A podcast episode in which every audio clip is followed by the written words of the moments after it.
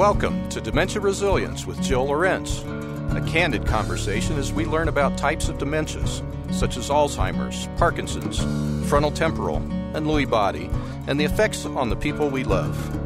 Jill's years of dedication and experience help you adapt, overcome obstacles, and find positive outcomes. It's time for Dementia Resilience with Jill Lorenz. Well, it's been quite a week here in Denver. Uh, we've had some crazy, crazy weather. So I hope around the world everybody is doing fairly well. Today I wanted to talk about a difficult, difficult subject. And that is when a person with advanced dementia, such as Alzheimer's, Parkinson's, Lewy body, or frontal temporal, dies because this is something nobody ever walks us through. Nobody ever helps us with identifying the dying process. And we have what we call the long goodbye when someone passes with Alzheimer's, or like I said, these other various dementias, because when we get the diagnosis to a degree, we start grieving the loss of the person that we know. The nuances, the intelligence, the warmth, the intimacy, the the wonderful characteristics that make up the person that we love. And I can tell you that dying is not for the faint of heart. it is not, and not for family members that are working through this, that are trying to understand what is happening. And so I thought it might benefit all of you today if I went through what happens. How do we know when the end is nearing? How can we address the issues of somebody actively in the process of dying? And a lot of times we see it in the form of the person is sleeping a lot. Um, not just sleeping, you know, but but trying, you know, trying to recognize those things. What are the final chapters of that person's life? You know, whether it's weeks, months, or years, what is it? They don't always just sleep more. It's it's sometimes um, a, lower food intake and and things like that. What is crazy about the person's disease progression is that we see a lot of different uh, symptoms, different issues that sort of come to play where they might um, talk a lot. They may talk not at all. Um, extreme incontinence, the fear to initiate a conversation because they can't answer your questions, so they just kind of lay there and stare at you. so what kinds of things could we see? What do we what do we recognize ourselves in that person, right? Um, we may see that they are not recognizing themselves in the mirror any longer. Um, they don't know who they are any longer. We could play music for them. We could hold their hands. We can talk to them and they don't seem to recognize us or their surroundings. There's a lot of pain with that. There's a lot of pain and sorrow when that person is no longer communicative or they don't recognize you as a family member it can be really, really tough. And when do we say there's nothing else we can do? Is it when they're nonverbal? Is it um, when when we see that they can't get out of bed? Is it when they are just sitting and staring for hours on end? Is it when they have lost a lot of weight? This is typically when we would bring in hospice to help guide us through these situations. And hospice is not there just for the person or to support the staff. Hospice is there to help guide you through the dying process. When the person starts becoming dehydrated, when they are turning a little bit grayish in their color or purplish, um, they are there to walk you through what the aspirations might sound like or what could happen when the person actually dies. And their body uh, after about 15 to 20 minutes will start to jump and move and they lose bodily function and things like that after they have passed away these are things that people don't expect these are things that they don't they don't know is going to happen and can be very, very scary. And even the process of just having someone stare at you, that eye contact is so critical. It's so critical. You need to talk slowly, speak slowly, look them in the eye, be very clear in your enunciation try to keep a a multitude of visitors away. Try not to have too many people in the room so that they can focus. There's no need for overload there.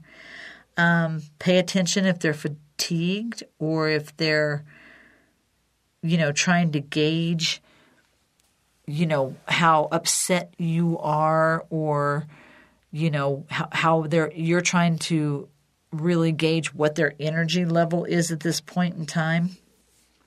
And it's interesting because hearing is believed to be the last sense to fade. People can hear you when you're talking to them.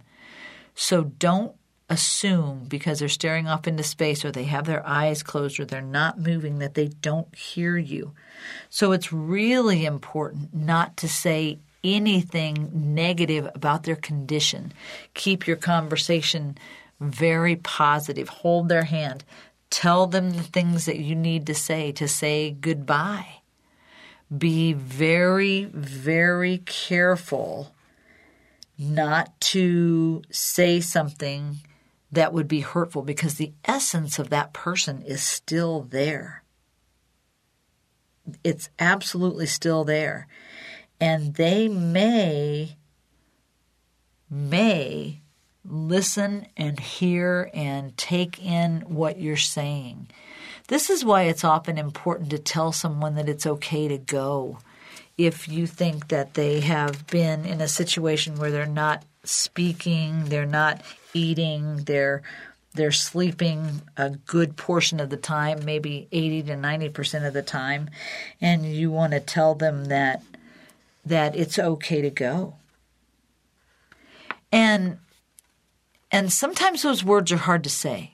It's hard to say we're at the end of the road, life is over, I'm never going to see you again. Sometimes that's just too painful, especially for spouses, where you have been with this person.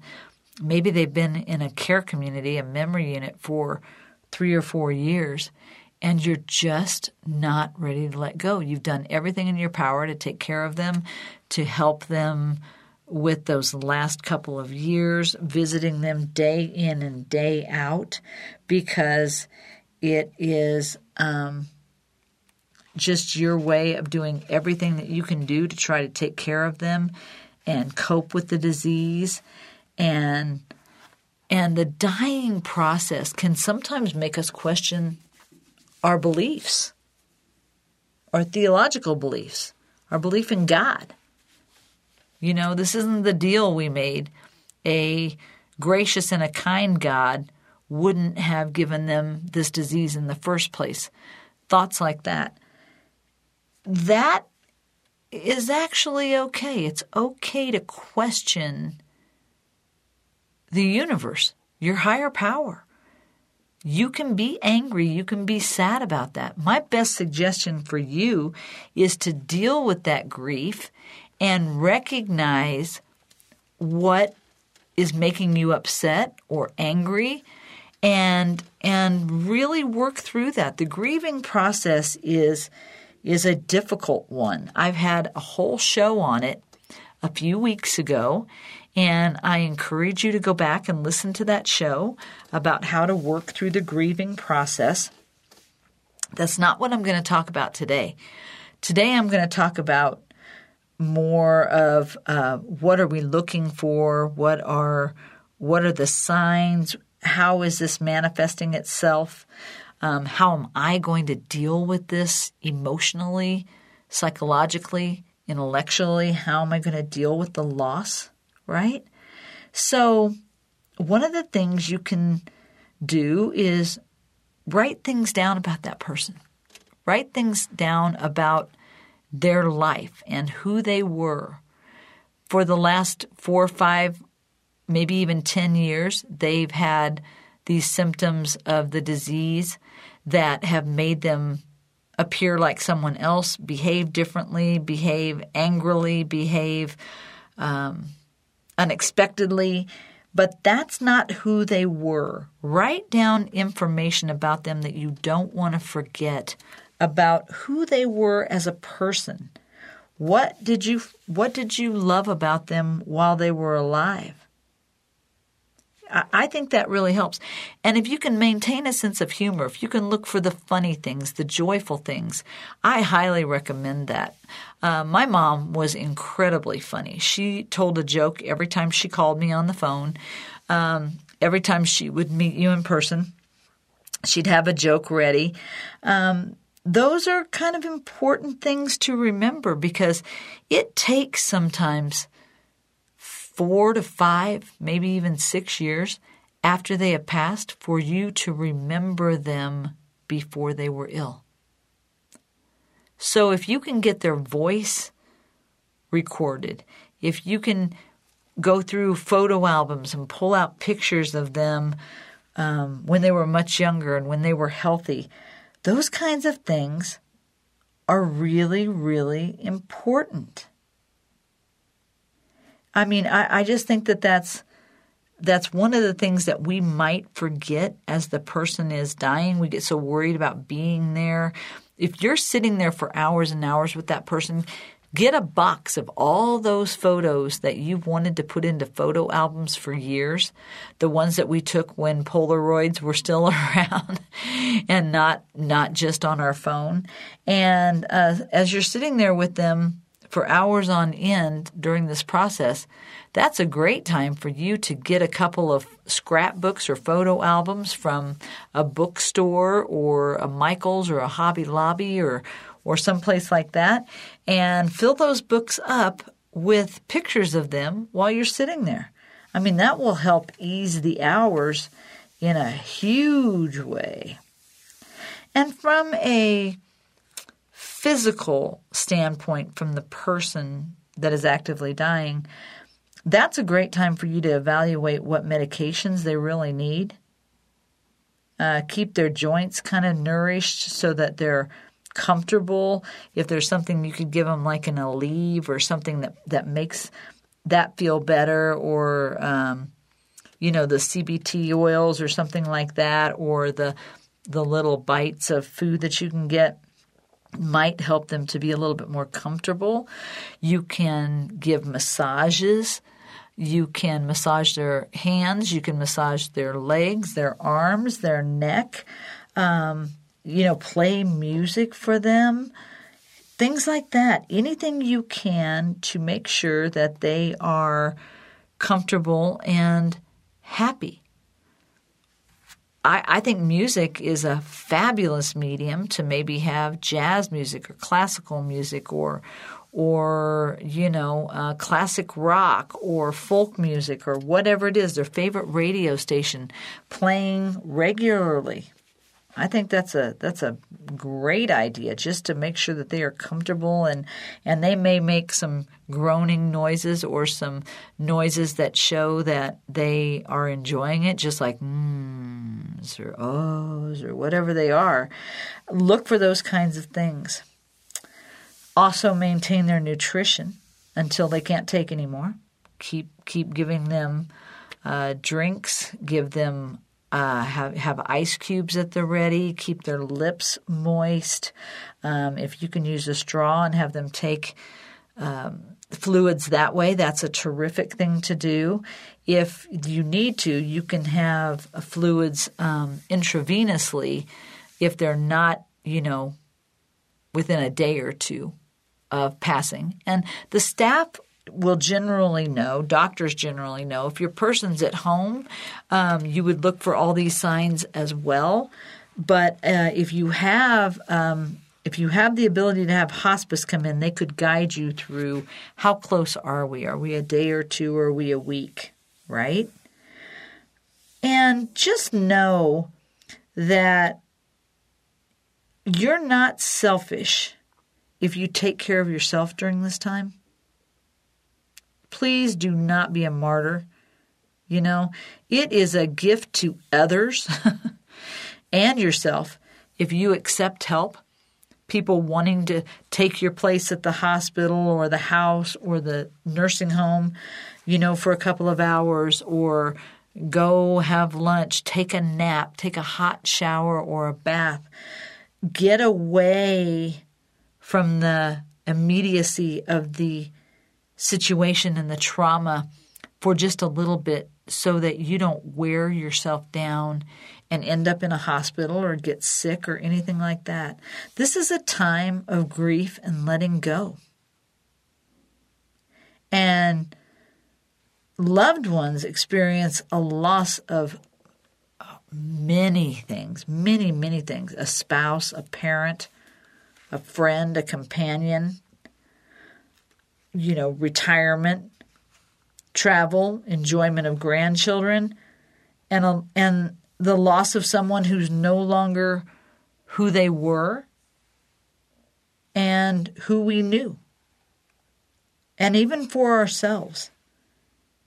And that's that is an excellent reason to bring in hospice because they can offer so many levels of care and non-care they don't rush death, and they're not trying to stop it either. Uh, they can alleviate pain as the body begins its final decline, but just know, and here's a real key once they introduce morphine, they've got probably roughly less than 24 hours. When a person is actively dying, morphine shuts the body down. It shuts the system down. And it is a difficult thing to watch. Like I said a minute ago, it's not for the faint of heart. Okay? So don't be afraid to ask questions or talk about your person. Um, and remember that funerals and celebrations of life are not about the the person who died. They're really for the person who's left behind, the living people. And if you had a troubled relationship with that person anywhere along the line, your grief and guilt is going to be exponentially harder and more abundant. And nobody really wants that. You can't go back and change what you did, but you can sure take that person out in a much better way then maybe you've even communicated with them while they were alive and well. Right? I mean, that happens. And in our American culture, we have a, a, tendency to think that people should be back to normal in like a three day bereavement process when you get a leave from work. But the experience of death as a whole really creates a whole new normal, an entirely new normal. And one thing we don't really think about in the grieving process is giving ourselves permission to enjoy life after that person has passed. Again, this is the longest goodbye ever. And we have gone through a grieving process for many, many, many years before the person actually dies. And so sometimes when that person passes away, it's a relief. It's a, it's an ending, it's a final chapter. And that's okay. You don't have to apologize for that. If you're okay at the funeral, if you're okay at the celebration of life, and people are expecting you to be tearful and all that, maybe you've had your grieving final process while they were in those last few days of grief of dying. Because that that grieving is when it all sort of comes together. And then then it's done. Then it's done. You clean the room out. You you move on. And you know, you don't have to apologize for that. You don't have to account for it. You don't have to qualify it for anybody. The the grieving process, like I said, it lasts years and years. With everything that person loses, we grieve a little bit. we we go through the grieving process of the anger, of the trying to uh, manage it and and uh, make deals with God on on us being better people if they just let that person stay with us longer. And then we've got the the sadness and then the acceptance and it just all kind of comes together in a culmination and and that last chapter finishes itself and says the end. And we close that book and we kind of move on it's it's a difficult thing. And like i said i i think for for spouses that have been in love for many many years it's probably the most painful thing you will ever go through your life. Not that not that siblings or or you know uh, you to your parents or what have you doesn't count. It it absolutely counts. But it's not um, i think there's some deeper intimacy with with spouses. I just think that there is. And it's like probably no pain you have ever felt. I just i just would guess it is it is of an epic nature that it is hard to match and not that you would want to. I don't think you would ever want to go through that again. We're going to take a break in a minute, but when we come back, I'm going to talk about the process again through the dying the dying as as a whole and what do you do to say goodbye and do they hear what you say and I'm going to talk about what doctors will say we're kind of looking for and what caregivers have said to me over the past about how that process works for them.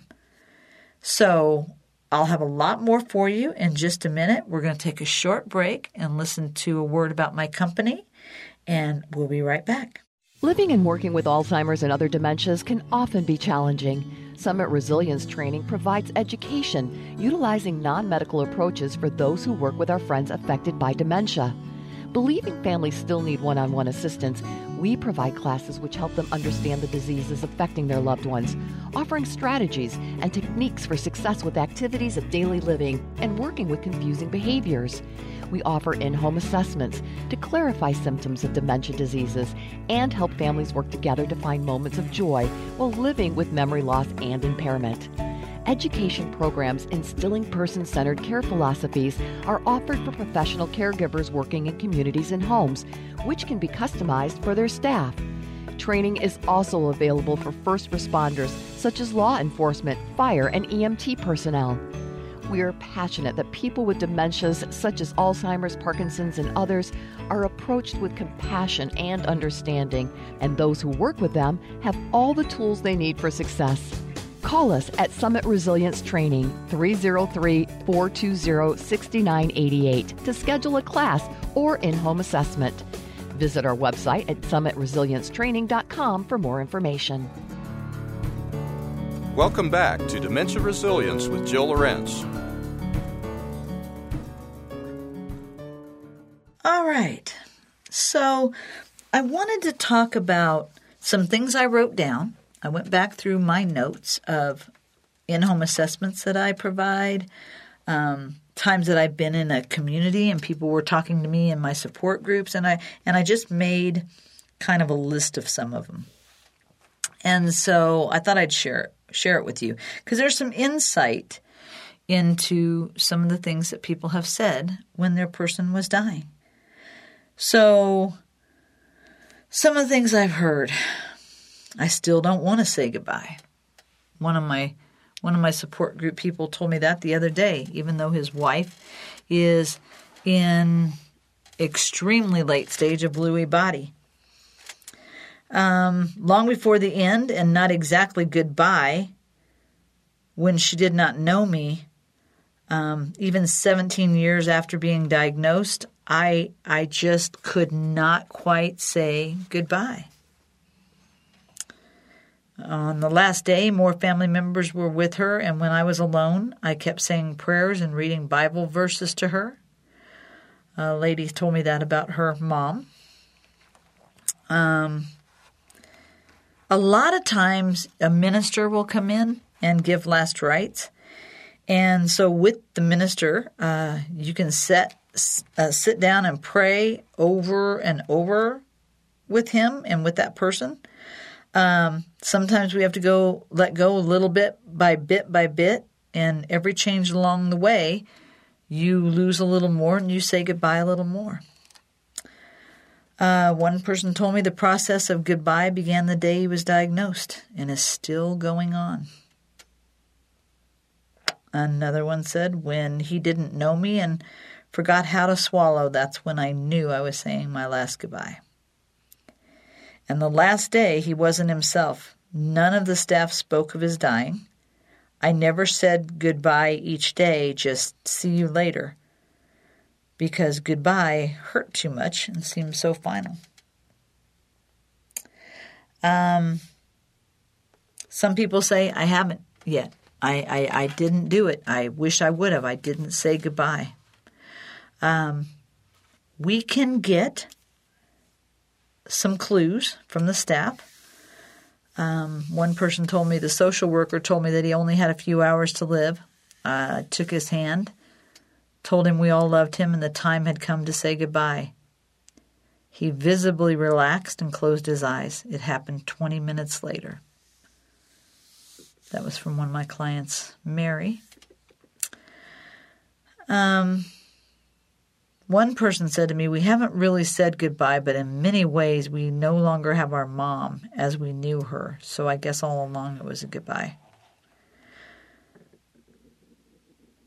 So many people have said they told their person it was okay to go. And uh, I had one person say when the when my husband started turning gray and blue, I knew the process had begun, so I reached over to touch him and tell him I love him. Um, that was Marlene. I love you, Marlene, my good friend. Um, you know, some people start early. I had one client who told me they began to say goodbye one month prior to his death and that they spent every minute that they could with their dad. Um, they had long conversations, um, even if they didn't make sense. And it helped a little bit to just talk to him, even if he was saying things that didn't make sense. They tried to answer that person. Um, you know, these are the difficult things. These are the hard, hard things that we feel like we just have to get right. We can't have their last moments be fleeting or for naught. We've got to get this right. And it's hard to do that sometimes. It is really hard to do that. So I, I sent an email to a couple of my docs that I work with at University of Colorado Hospital and asked them if they could help families prepare for death, how would they do it? And one of the doctors said, I would help them accept the normal aging process and understand that even if their person had some type of dementia, they're still going to die like we're all going to die. And just deal with the grief as you ordinarily would, not addressing too many coulda, shoulda, wouldas. One said, allow the grieving process to happen, attend support groups. It's important. Um, it's it's difficult to deal with this on your own, so try to let other people support you and lift you up through that process and let you vent and let you cry. Uh, one of them said, enjoy each visit with that person to its fullest. Utilize support systems, pastors, friends. That kind of thing can help. Maintain an ongoing open line of communication to establish the support that you think is going to be necessary when the time comes.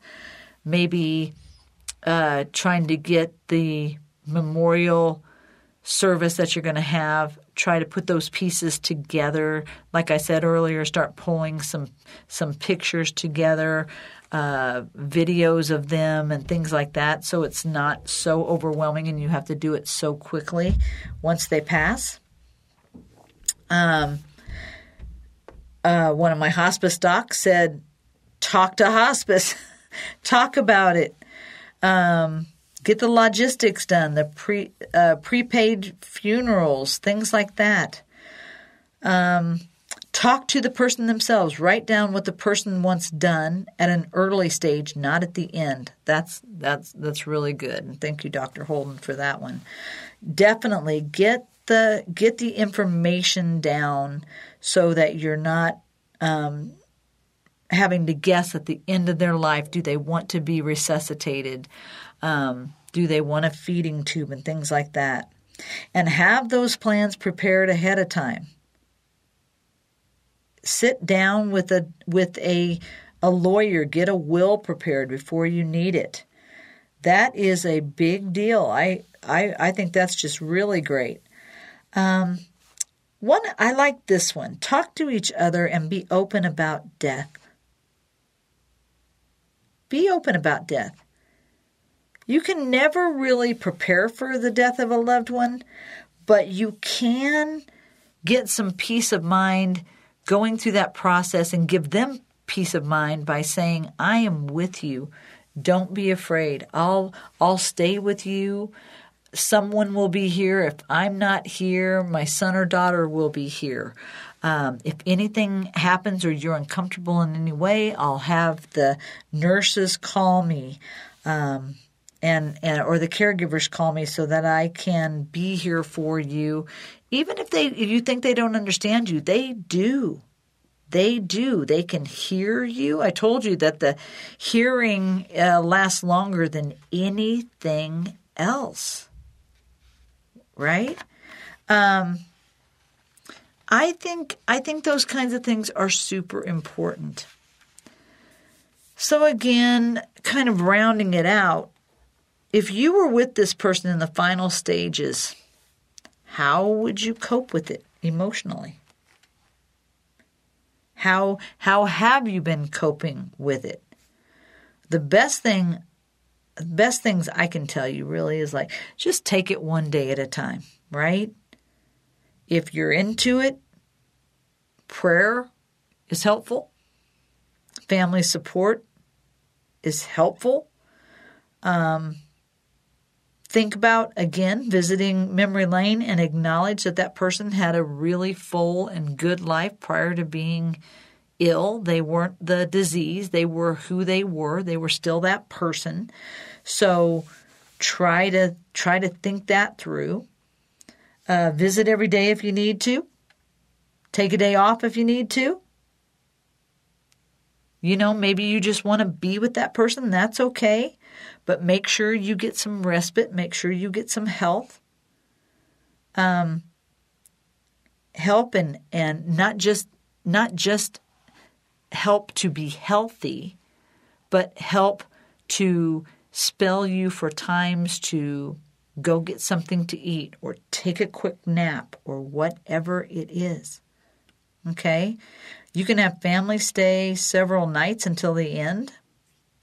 I think I think if family members can come in and help you and spell you it, it just makes a big difference. Um, making sure that person has everything they need. Do they have that ice to put on their lips? Do they have a drink? Do you have uh, the caregivers around that you need? Is someone uh, helping you through the process? Make a little checklist and kind of follow it. This whole thing is so emotional. It is so emotional.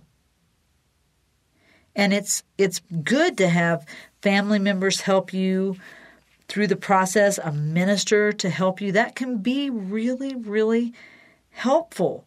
Um, read some information about end stage and hospice and how how these things work together and what services are offered and can the nurses at the facility help you understand the things that I talked about earlier, like them becoming dehydrated or turning different shades of gray um, that are disturbing on a lot of levels.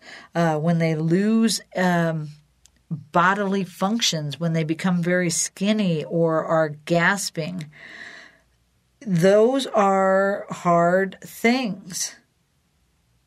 And people dread thinking about it. They don't want to they don't want to um,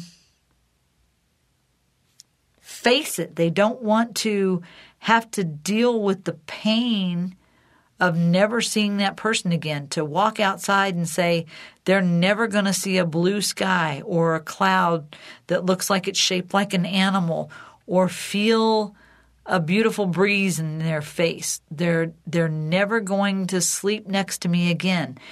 They're never going to go for a walk holding my hand. I'll never hear them say, I love you. I'll never see them smile at me again. These are painful, painful things.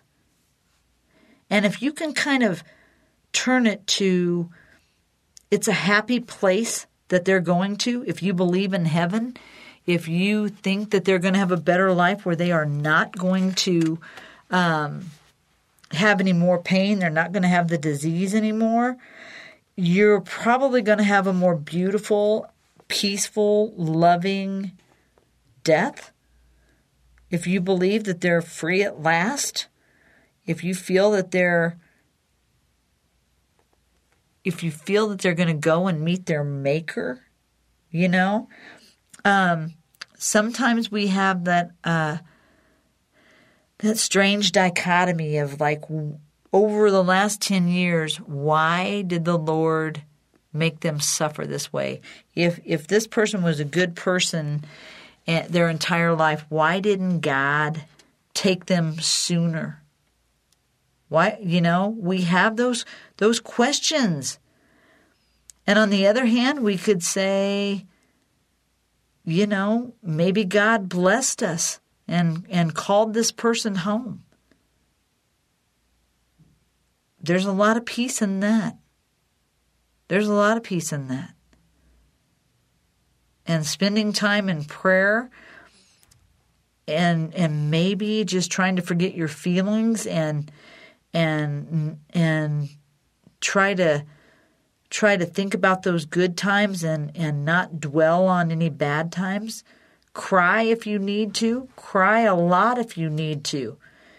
And if you feel so inclined, ask God to give you the strength to be strong for your person, if you can. It's it's tough. It's hard to think these things through.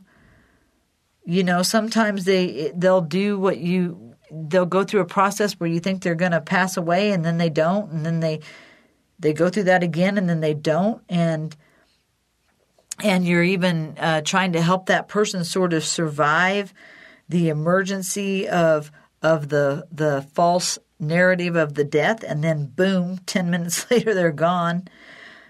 You know it just is is really tough and it is hard to watch that person take their last breath again i think somewhere in the deep recesses of our minds a part of us dies with them. A part of them is always going to be in our hearts. We're always going to love them. We're going to care about them. And hopefully, we can make it to a place where we have nothing but good memories of them. And you don't have to apologize for the end of caregiving as it is because caregiving is difficult. Anybody who's cared for somebody with dementia into the late stages knows exactly what I'm talking about right now. The caring for them is so strenuous, it's so taxing on our lives, on our health, on our sleep, on our eating, everything. And when it's finally done, sometimes you just need to exhale and say, All right, um, you know, I'm really ready to let that person go. I'm ready to let go of my role as I know it. And I did everything I could. I've loved them the best I can. And I've done everything I could possibly do. And then what happens after the person is gone? What do you do after that. You know, sometimes we have a situation where we feel relief. We feel that that person was existing, they were not living. Um, it was painfully hard to watch them die. You remember the thoughts that the last time you were there, you thought it would be soon that they would die. You just didn't realize how soon it would be. And then, wow, then you have to start getting the funeral ready, the memorial service ready. You might do a eulogy. Um, you might sing a song. You might toast that person with a glass of Jack Daniels. you know, uh, you might go for a motorcycle ride. You might feel like you're in this routine that you have been sensitized to and you have to desensitize yourself to getting up and going to the care community every day or going over to their house and and helping them um, you have to think about actually not calling the facility every day um, and and forget that you don't have to go anymore because it's become such a big part of your life. I mean, such a huge part of your life. And suddenly, you know, your schedule is free. You don't have to go to the community anymore. You have no more doctor visits. You have no more sitting by their side. You have no more crying about the grief that you're feeling, at least for the day. And tomorrow you cry your eyes out, right? Plan those memorial services and make it fun.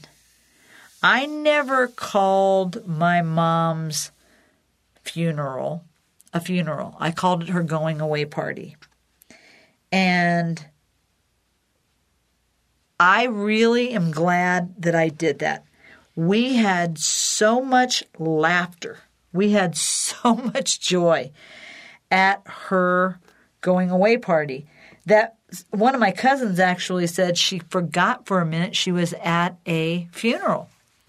Uh, people told funny stories about her, and they remembered many of the wonderful giving and caring ways that she treated people throughout her life.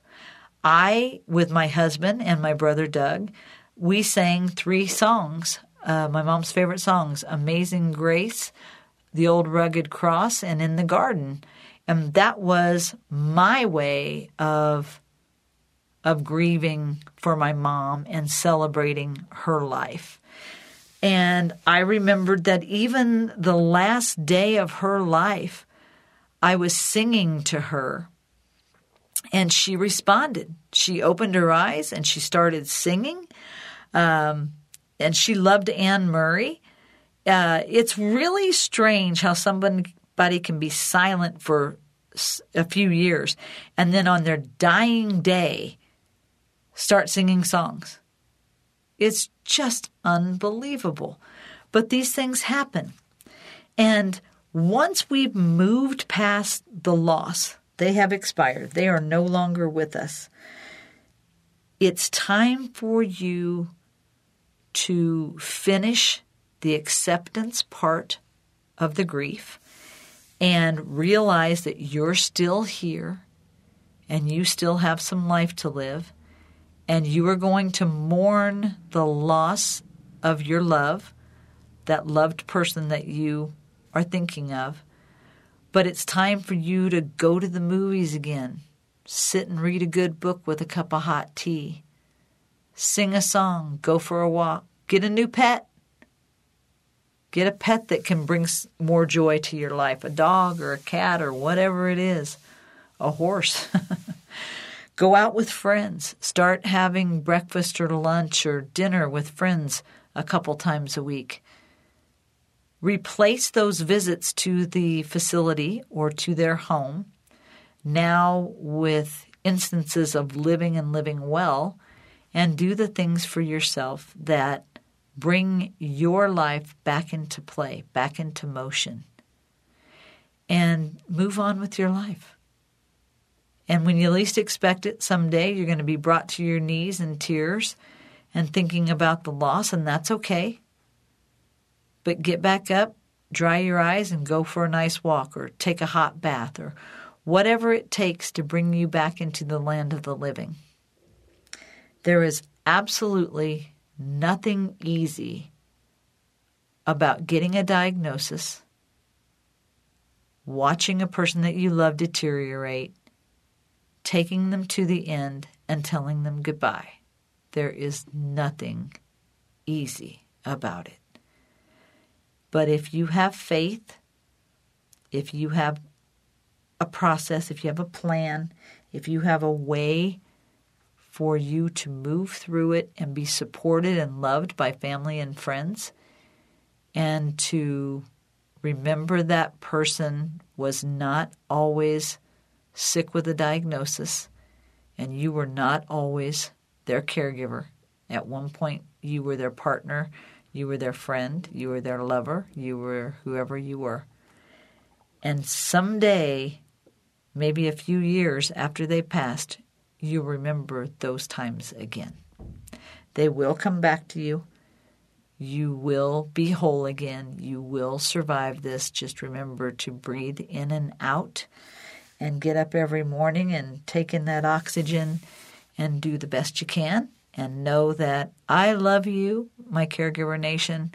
I'm always thinking of you. And I will offer that if you are ever in a difficult situation, email me at jill at srthelp.com and just let me know how you're feeling. I will answer your email, even if you're just lonely. Okay? Well, folks, I hope this has been helpful in some way, shape, or form.